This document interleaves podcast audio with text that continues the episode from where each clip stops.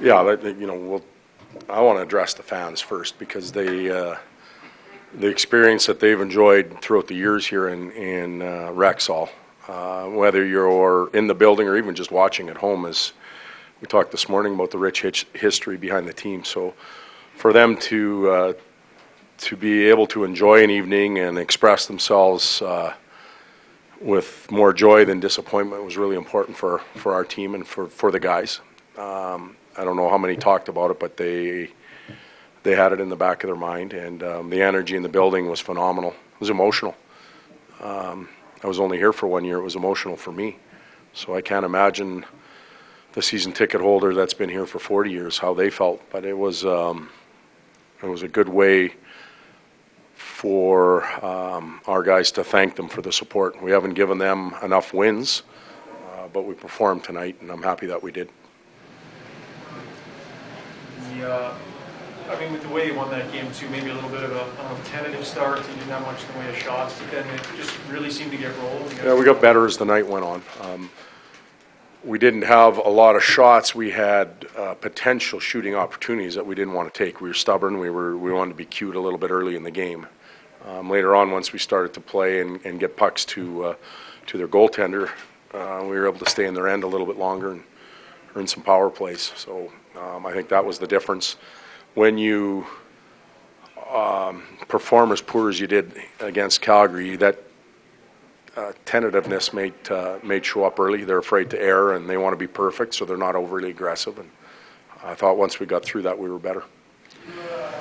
You've played it, coached against them for a long time, and Patrick Maroon. Now that you've had him for, for this long, what have you seen from him? Like, do you think this production is something that he can maintain, you know, with a good offseason and then next year?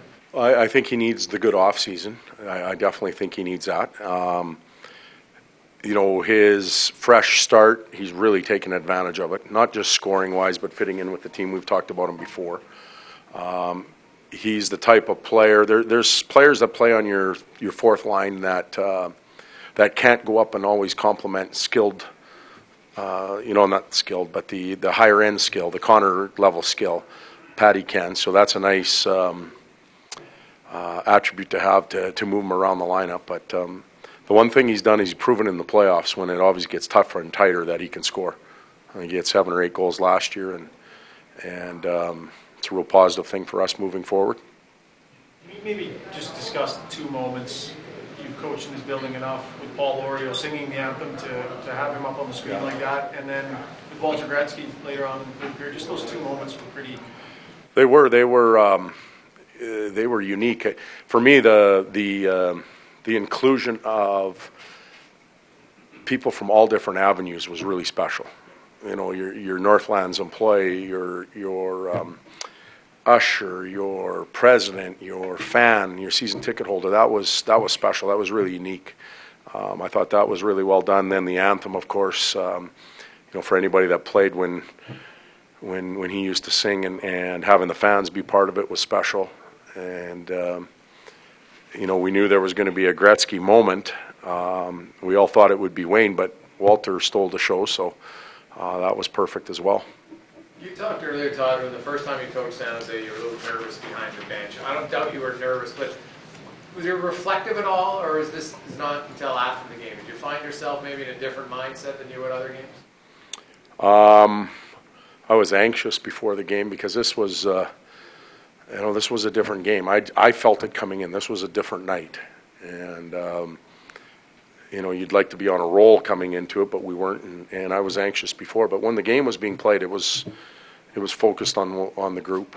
Um, you know, down the stretch, uh, right after the penalty, we had Nuge, Taylor, and Ebbs up as a line. They'd been here the longest. And, uh, we wanted to get them on the ice. So even after the, the penalty to four on four, we played three forwards for the last 10 seconds because thought it would be important that they were on and uh, the last ones to leave with the skates on the ice.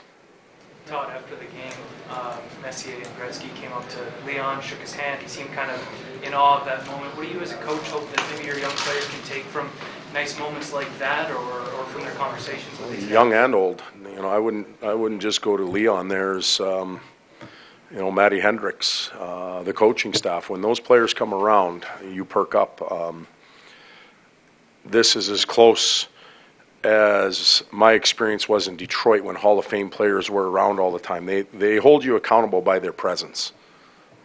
And I think there's, there's value in that. Um, I can feel it happen here when they, when Wayne's around or, or Jari or Grant Fuhr or whoever it is, like uh, the say their night, you, f- you feel their presence and they hold you accountable with it.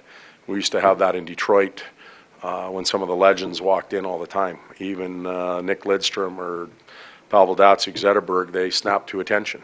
Um, no, I don't know how, any better way to put it. Just hold you accountable with their presence. Thank you. Thanks, Doug. Thanks.